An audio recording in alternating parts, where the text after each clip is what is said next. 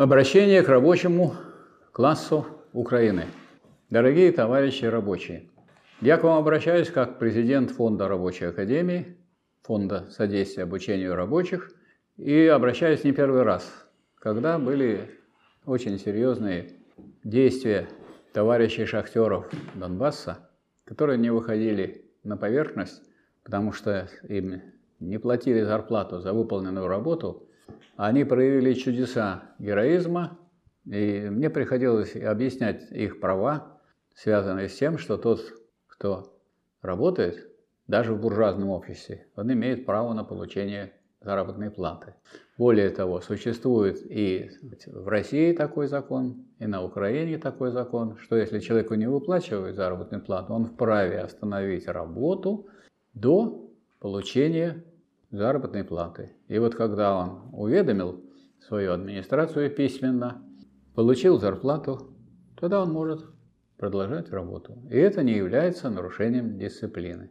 Товарищи это поняли, и хотя этот наш призыв, сказать, который был со стороны и Фонда Рабочей Академии, и Рабочей партии России, он был одними услышан, может быть, услышан многими, но не все последовали этому совету, а те, кто последовали, зарплату получили. И понятно, что мы приветствовали этих героев, которые вышли на поверхность, и они получили то, чего они, так сказать, долго и долго очень добивались. Потому что все хорошее добывается борьбой. Сейчас э, рабочая Украина в довольно сложном положении. Там совершается на территории Украины операция денацификации, а денацификация – это операция освобождения от фашизма. Какого?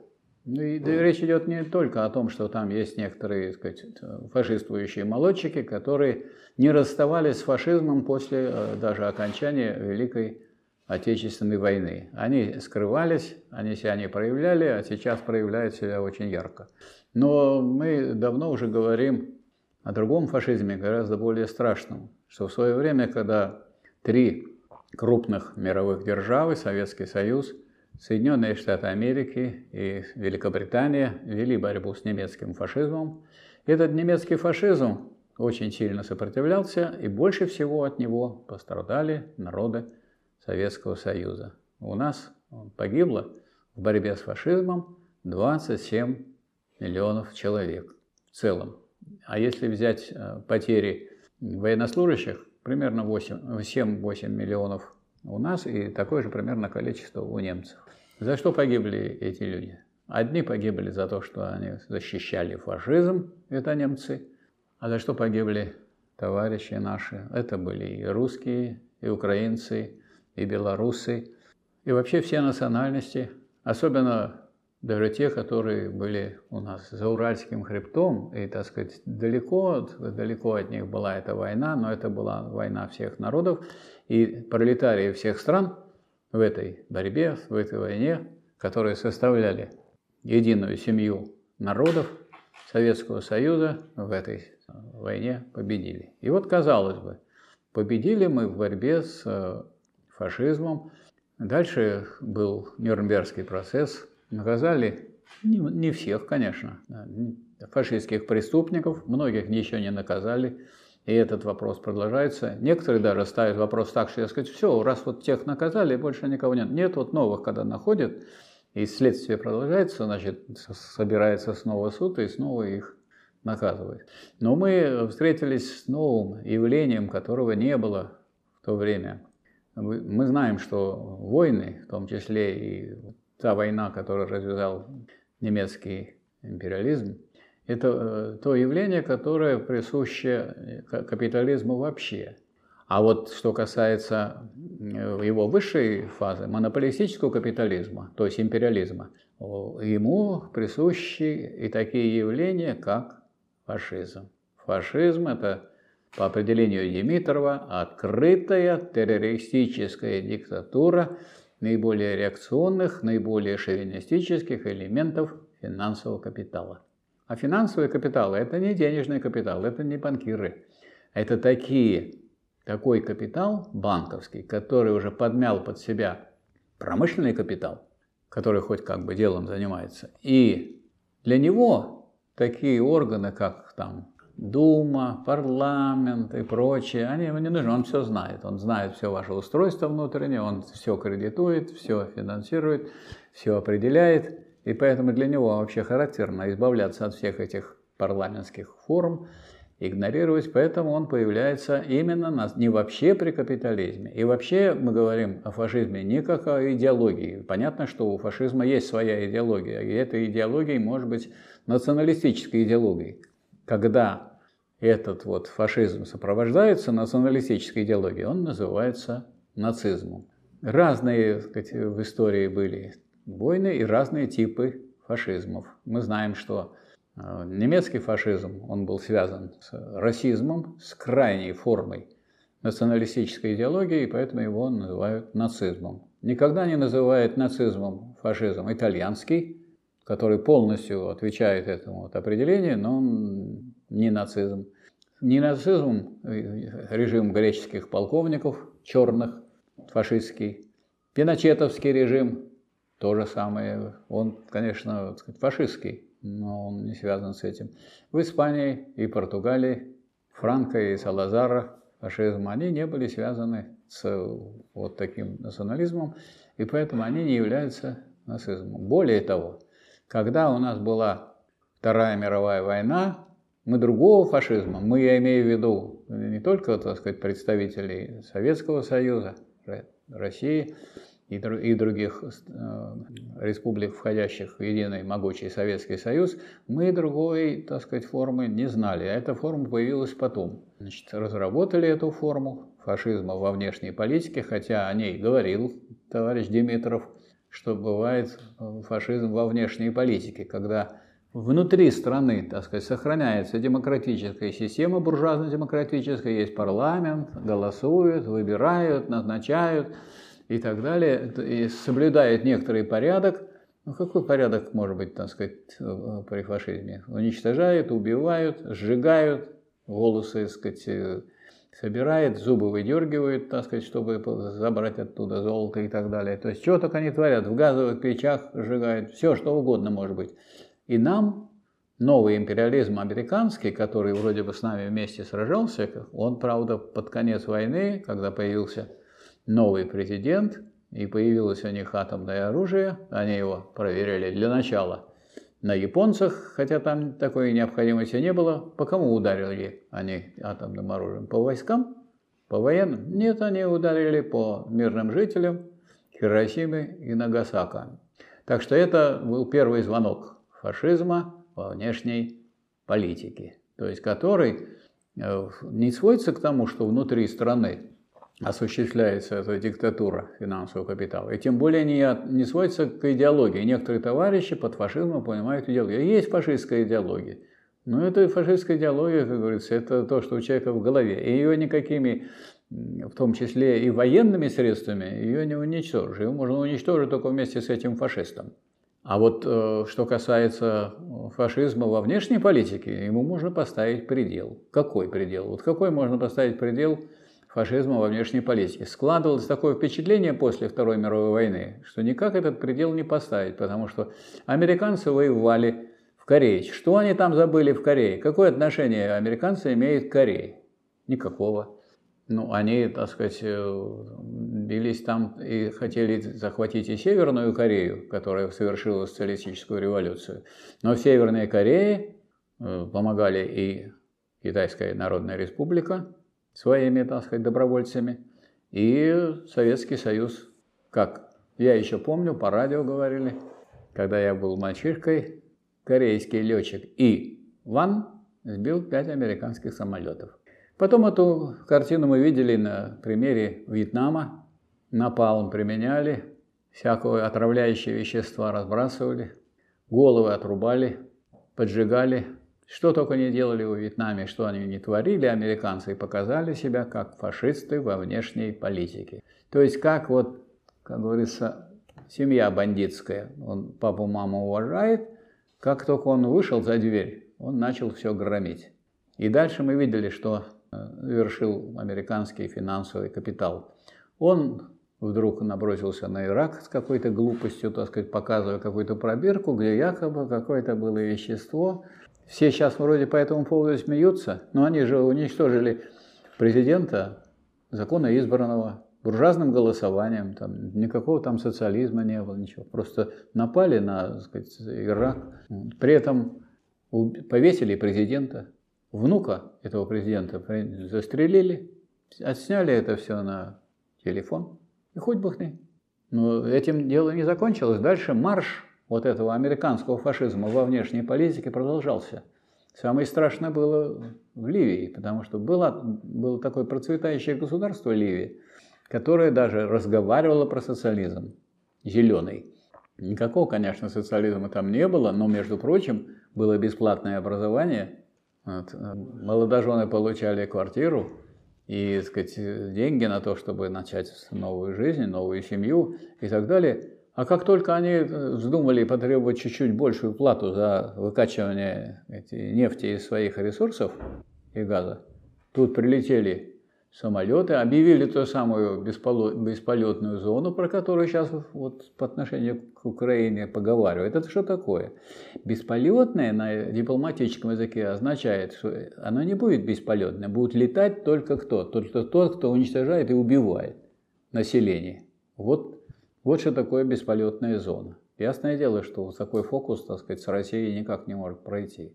Поэтому в этой ситуации дело катилось и катилось все дальше и дальше, и началось движение к тому, чтобы сказать, все ближе и ближе подкатываться к э, ослабевшим теперь уже республикам бывшего Советского Союза. Значит, подкатились со всех сторон, окружили базами. Количество этих баз и всяких э, биологических лабораторий с целью которых было создание новых видов болезней, никто вам не скажет и не рассекретит, какая болезнь, которая напала, так сказать, на все население Земли, из какой лаборатории вышла и вышла ли вообще из этой лаборатории. Понятное дело, что это делается сугубо вот таким образом.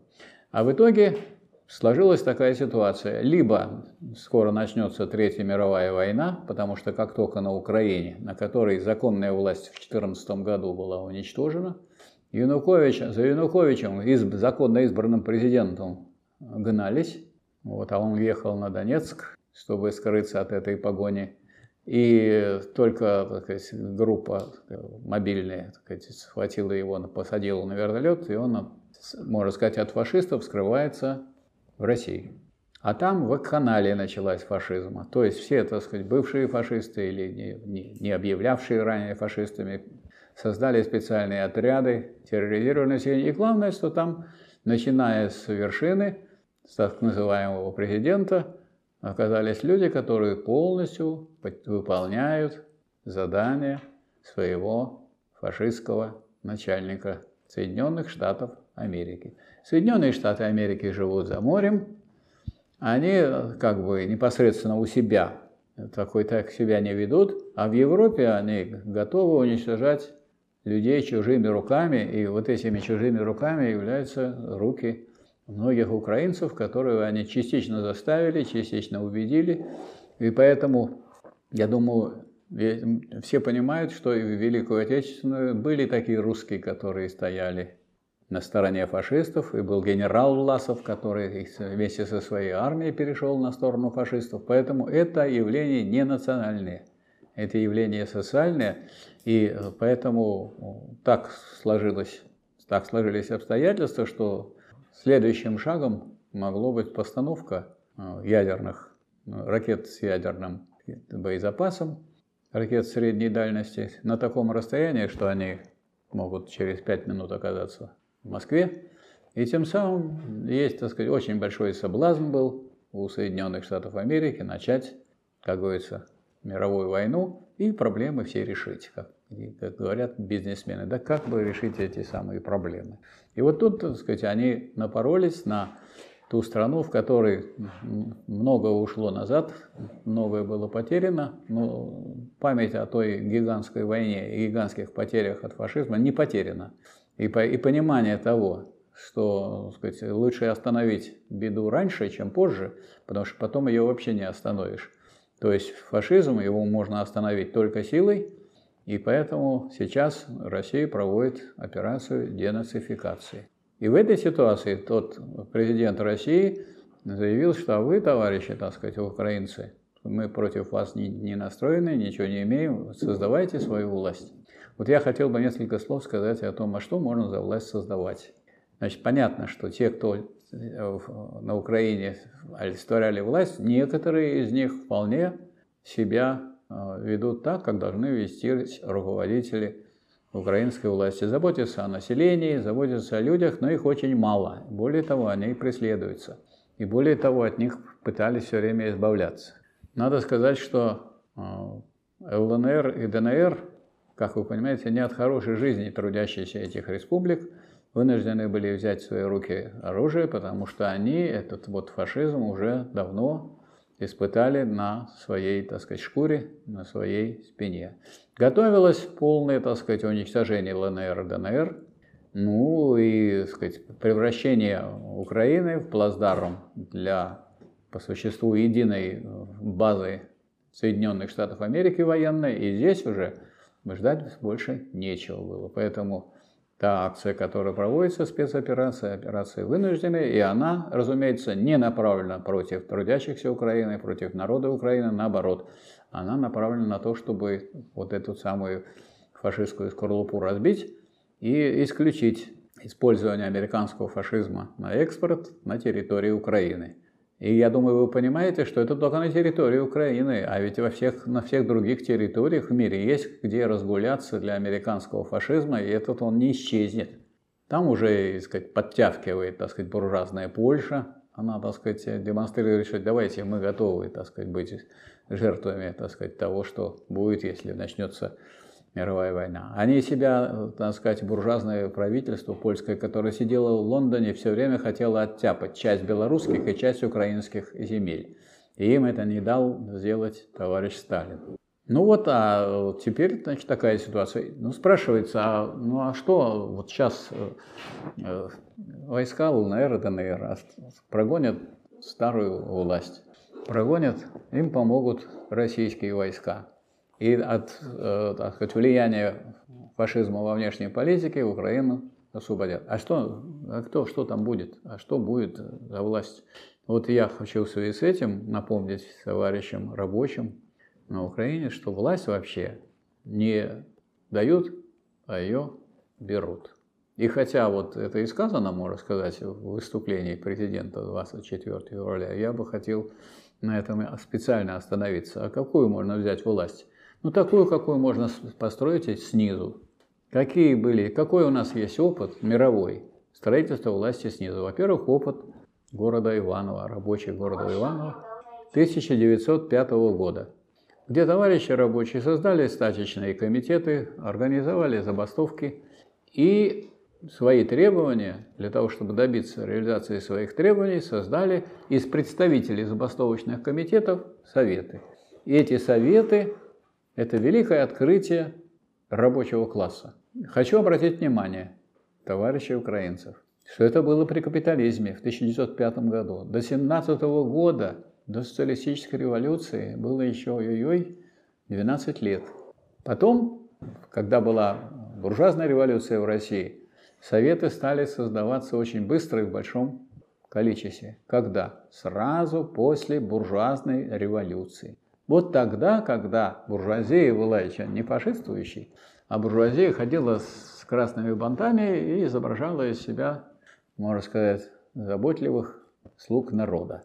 Но в это самое время появились советы. И первый съезд советов, когда собрался, хочу вам сообщить, кто не знает или не помнит, хотя это в свое время мы изучали, он собрался в июне 1917 года в капиталистической России во время какой империалистической войны, когда правительство гнало рабочих и крестьян на бойню мировую, чтобы убивали солдат немецких, а немецких солдат гнали, чтобы они убивали солдат русских, украинцев и так далее. И вот эта самая мировая война первая прошла очень тяжелым катком по территории Украины. Если часть России освободилась, а, сказать, а Украина была вся поглощена немецкой оккупацией. Вот в это время, значит, были созданы советы. Какие это были советы и как они создаются? они были сказать, органами самоорганизации рабочих. Ну, как надо решать, как снабжать, как защищаться, как привозить продовольствие, как организовать медицину, как организовать учебу. То есть как организовать жизнь, кто будет организовывать. Или трудящиеся возьмут это дело в свои руки, или придут всякие проходимцы, в том числе, которые будут себя изображать как друзей народа, и они начнут делать то же самое. Но будут говорить, что мы против фашизма, и как говорится, за деньги будут что-то такое осуществлять или будут также грабить народ. Поэтому, как создаются советы? У нас вот есть корабль революции. Он очень важным является памятником. На нем есть, конечно, пушка. Но главное на этом корабле «Аврора» не пушка, а главное на нем, вот, так сказать, это приказ номер один Петроградского совета. На всех ротах, на кораблях создать комитеты и направить представителей своего в советы. То есть сделать советы после того, как это сделали наши товарищи в Иваново, и после того, как у нас был даже первый съезд советов, Всероссийский съезд советов после буржуазной революции, а до Октябрьской революции было еще далеко. Она была в октябре-ноябре, а советы были уже в июне. Как, они, как их избирают? Очень просто. Предприятие, кто придет и скажет, создавайте? Никто не придет на Украине, и никто не скажет. Надо сказать, э, создать инициативным образом комитет фабрично-заводской, и вот этот фабрично-заводской комитет должен что сделать? Должен провести избрание депутатов городского совета. Ну, вот я бы советовал так. От полной или неполной тысячи один человек. Если у вас полторы тысячи работников, двоих избрать.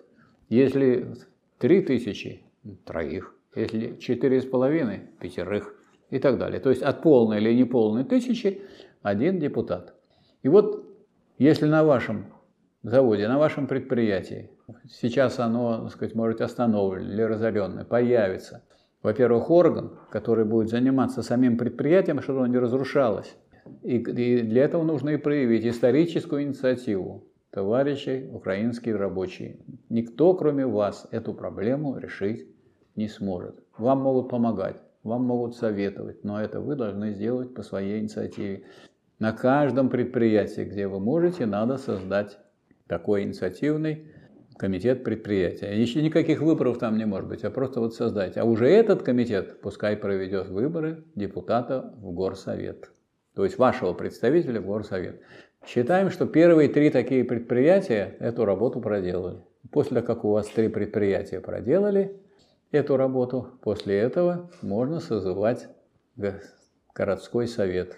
Там будут сидеть, допустим, с одного предприятия два депутата, с другого три, с третьего один, но это городской совет. В чем задача городского совета? Помочь создать эти же самые, так сказать, в избрании депутатов на всех остальных предприятиях действующих, чтобы появилась структура власти. Какая это будет власть? Ну, какая у нас была власть этой э, советов в России до 17 года? Она была еще буржуазная.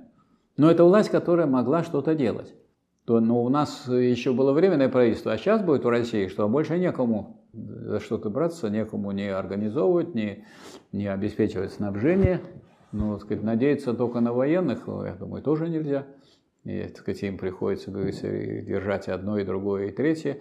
Поэтому создавайте советы. Есть у нас такая книга, вот с профессором Казеновым мы написали «Советы как форма государственной власти». И вот как представители Фонда Рабочей Академии и как представители Рабочей партии России написали, как создаются советы. Поскольку эта книга не секретная, она издана, так сказать, вполне законно, она, так сказать, рассказывает об этом, обо всем. И эта книга имеется на наших сайтах. На эти сайты вы можете зайти, в том числе на сайт Фонда Рабочей Академии, Московское отделение.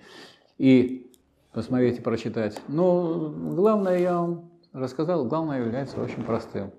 Создайте сначала тот орган, который будет организовывать выборы депутатов, но вы понимаете, чтобы они сложились в одно целое, надо примерно одинаковый принцип. Давайте от 1001, потом, если вы решите от другой величины, это будет уже ваше решение второе. А сейчас вот от 1001, от полной или неполной, избрали, три предприятия образовали городской совет – Все, можно дальше так сказать, других в кучу собирать, также производить, и у вас будет городской совет. И городской совет с ним будет считаться. И э, так сказать, те власти военные, которые есть, потому что, скажем, те же самые э, военные российские, они, конечно, так сказать, умеют воевать, но я думаю, что когда речь идет об организации дела и жизни, это должно быть делом самих трудящихся, самих рабочих.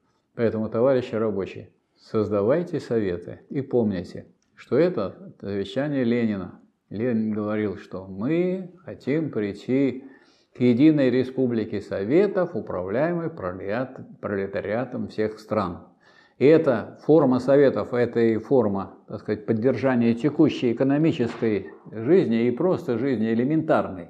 И в то же время это форма, которая позволит вам действительно сказать, получить настоящую жизнь, а не быть шестеркой у американских фашистов, которые внутри себя фашистами не проявляют, они фашистами себя проявляют по отношению к другим народам. Пролетарии всех стран, соединяйтесь. Успехов вам, дорогие товарищи, и привет вам от российских рабочих, от российских трудящихся, от всех тех людей, которые любят и уважают рідненьку Украину.